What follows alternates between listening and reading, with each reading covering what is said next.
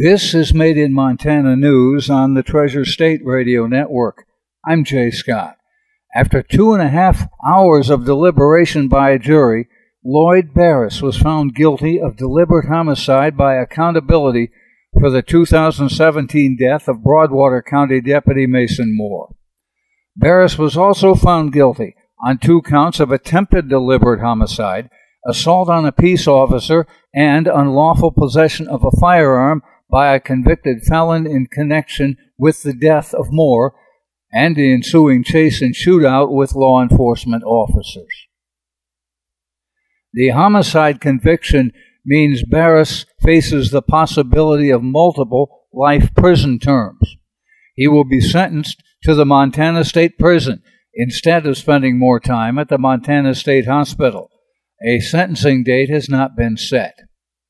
During the trial, prosecutors said that on May 16, 2017, Deputy Moore was struck with a bullet while attempting to stop Barrus and his son Marshall near Three Forks on Highway 287.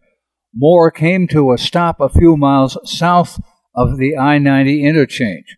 Prosecutors said Lloyd Barrus then pulled alongside Deputy Moore's vehicle and his son fired more than a dozen shots at the deputy. Law enforcement pursued the two men for nearly 150 miles. The chase ended on Interstate 90 near Missoula. Marshall Barrus, the son, was killed in a shootout with officers. Barrus's, the father's, mental health was one reason why the case took so long to go to trial.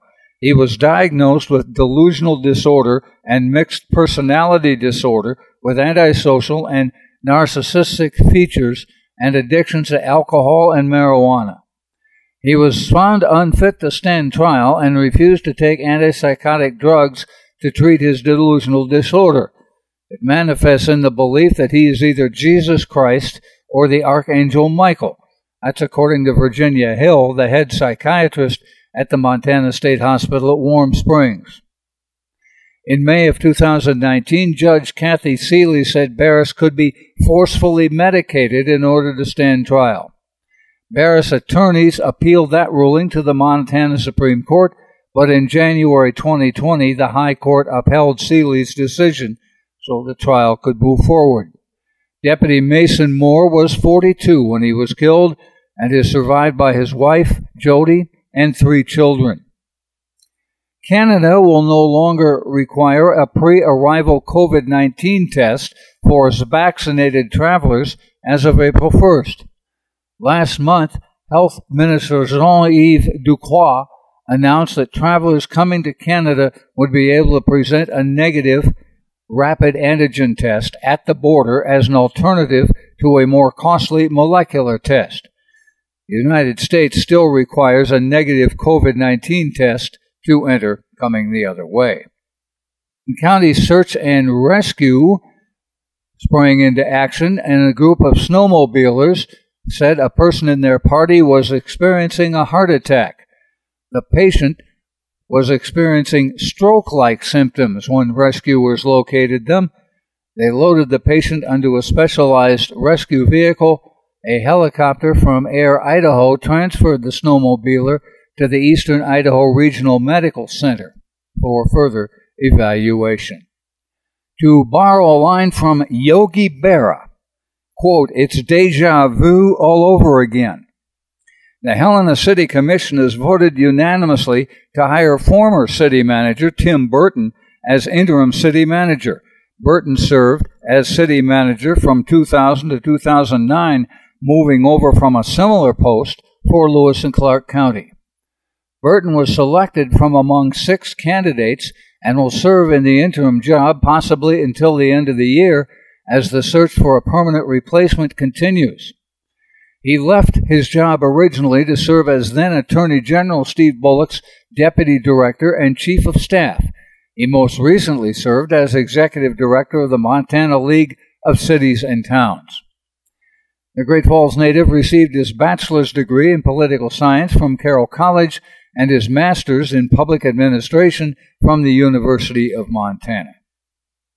Officials at Benefis Health System will hold a groundbreaking Thursday for its new specialty center on the site of the former Capitol Hill Mall in Helena. The center will offer primary care and specialty care services. Construction is expected to be completed by 2023. There are plans to expand the clinic to include an outpatient surgery center, and a 60,000 square foot clinic will be built on three and a quarter acres. Officials with the Great Falls based Benefis say the new facility will be a state of the art clinic with four operating areas and will be staffed with a blend of Helena based providers and staff and specialists visiting periodically from Great Falls. Several conservation groups have filed suit against Governor Greg Gianforte's administration for records related to its decision to drop legal claims against a mining executive over decades of pollution from several mines.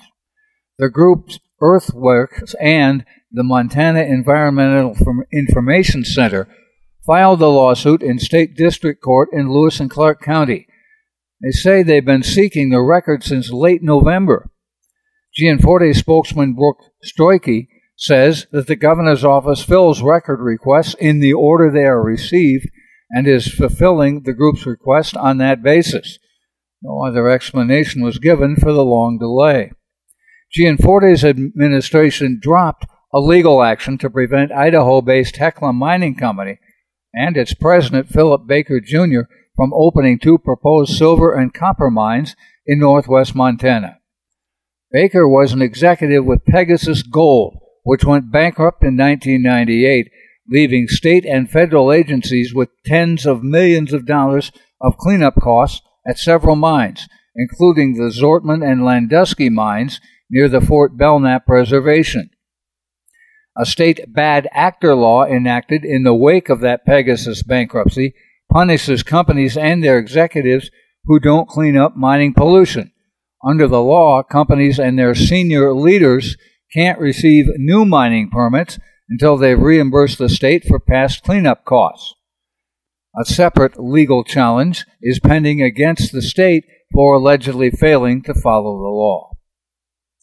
17 Republican members of Congress, including Matt Rosendale of Montana, have sued the U.S. Centers for Disease Control and Prevention over the federal rule requiring passengers on commercial flights and in airports to wear masks.